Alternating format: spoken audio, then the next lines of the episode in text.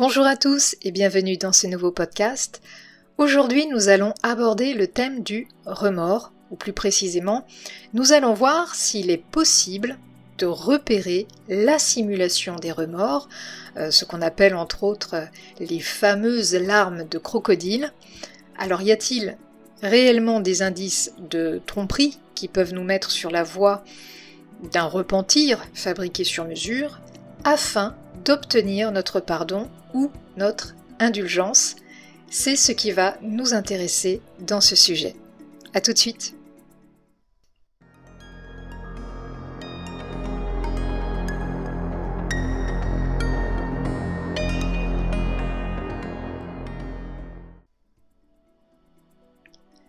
Feindre les remords, eh bien, ça peut nous permettre d'obtenir la faveur de quelqu'un.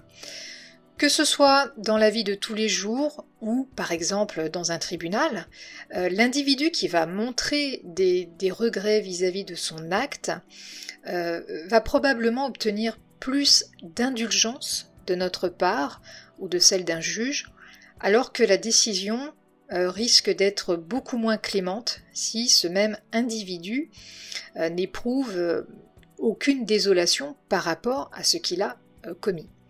Alors, il ne s'agit pas non plus de dire que tous les remords sont faux, loin de là, bien évidemment, parce qu'il y a beaucoup, beaucoup de gens qui ressentent réellement de la honte, de, de la culpabilité et du chagrin face à leurs actions, euh, mais il existe aussi des personnes euh, qui, pour euh, se sauver d'une, d'une situation hasardeuse, vont exprimer des sentiments... Euh, soit des sentiments qu'ils vont éprouver sur l'instant, puis qu'ils vont oublier une fois qu'ils seront sortis d'affaires, soit ils vont exprimer des sentiments qu'ils ne ressentent pas du tout. Et c'est cette deuxième catégorie sur laquelle nous allons nous concentrer.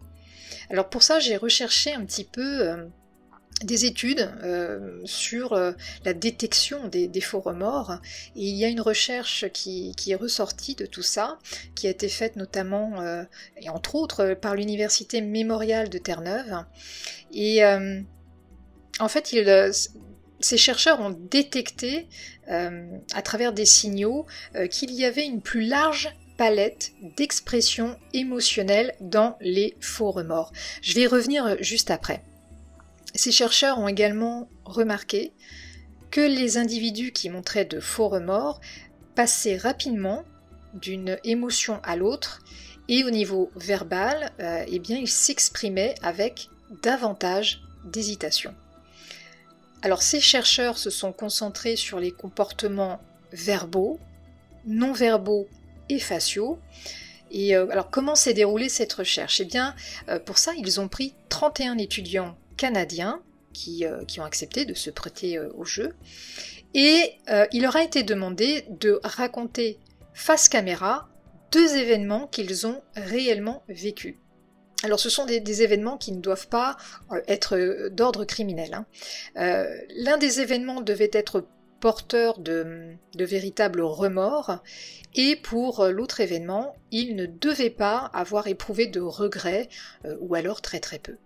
Mais pour ce deuxième événement, où ils sont censés n'avoir rien ressenti de particulier, les étudiants devaient en revanche faire croire qu'ils avaient des remords face à cet acte ou face à cet événement. Alors une fois que, que les étudiants sont passés devant la caméra, euh, les chercheurs ont regardé toutes ces interviews, qui ont été bien évidemment enregistrées, et euh, ils ont analysé chaque entretien de chaque étudiant. Et à partir de là, ils ont constaté que ceux qui montraient de, de faux remords affichaient en, en fait de nombreuses émotions, notamment les, les fameuses émotions universelles, euh, universelles pardon. Donc pour rappel, les émotions universelles sont la joie, la tristesse, la colère, la surprise, la peur, le dégoût et le mépris. Euh, les étudiants qui éprouvaient sincèrement des regrets Euh, en fait ne montraient pas autant d'émotions. Euh, l'étude explique que les expressions faciales ont été classées en trois catégories. Émotions positives, donc comme la joie. En deux, les émotions négatives, donc comme, comme la tristesse, la colère, la peur, le mépris et le dégoût. Et en troisième catégorie, les émotions neutres, donc neutralité du visage, un visage qui n'exprime rien, ou la surprise. Et les chercheurs ont observé que les étudiants qui exprimaient de faux remords euh, montraient dès le début des émotions qui étaient aussi bien positives que négatives, euh, puis ensuite faisaient des, des, des transactions directes des unes aux autres, euh, en affichant très très peu finalement des émotions dites neutres. Au niveau du verbal, euh, c'est ce que je vous disais tout à l'heure, euh, les étudiants avaient un taux d'hésitation qui était euh, bien plus élevé que les étudiants qui éprouvaient de vrais remords. Alors tandis que euh, dans les regrets sincèrement éprouvés, euh, ces recherches ont indiqué que, que, que les étudiants passaient d'abord par des émotions neutres, puis éprouver ensuite des émotions euh, positives et négatives. Alors au niveau des micro-expressions, euh, ces fameuses expressions donc, qui sont extrêmement brèves, et d'ailleurs on va le dire à peine visibles, euh, qui révèlent une, une émotion dissimulée, eh bien les chercheurs euh, y ont vu souvent de la tristesse lorsqu'un individu ressentait véritablement des remords, et davantage de colère lorsque la culpabilité était feinte. Alors, notons tout de même qu'il convient toujours d'analyser le contexte d'une situation avant de, de, de, d'essayer de décoder le comportement de quelqu'un, euh, notamment lorsque euh, on cherche à repérer des micro-expressions. Euh, parce qu'il y a d'autres études qui ont révélé que les analyses des émotions sont beaucoup plus justes lorsque les participants euh, visualisent des photos euh, illustrées uniquement avec le langage corporel mais sans le visage, ou bien encore euh, lorsque les photos sont combinées avec les gestes plus le visage. Mais les images où euh, on, on ne voit que les, les visages seuls, eh bien, euh, tout ceci est porteur de bien plus d'erreurs d'identification du niveau émotionnel. Donc un visage seul, en fait, apporte beaucoup moins d'éléments, beaucoup moins de fiabilité que le langage corporel entier ou langage corporel plus visage. On doit aussi rappeler que les micro-expressions euh, ne sont pas aussi répandues que ça. Hein, ça, c'est important de le dire. Et pour finir, euh, une étude qui porte sur euh, trente et un étudiants, c'est peut-être pas suffisant pour euh, parfaire l'analyse euh, de la détection des faux remords, parce qu'on doit quand même garder à l'esprit qu'il existe des individus qui sont plus expérimentés ou plus âgés, et donc qui pourraient agir tout à fait différemment d'eux, ce qui signifie qu'ils pourraient montrer d'autres signaux.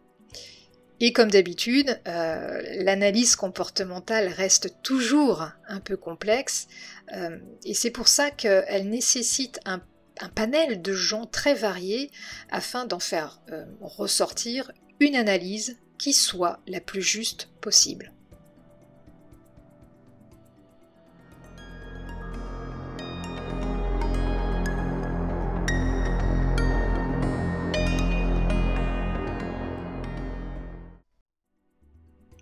Un grand merci à vous pour votre écoute, j'espère que ce podcast vous a plu. Bien sûr, dans le descriptif de cet enregistrement, vous trouverez quelques ressources sur le sujet, donc n'hésitez pas à vous en servir. On se retrouve très bientôt autour d'un nouveau thème et d'ici là, prenez soin de vous. À très vite.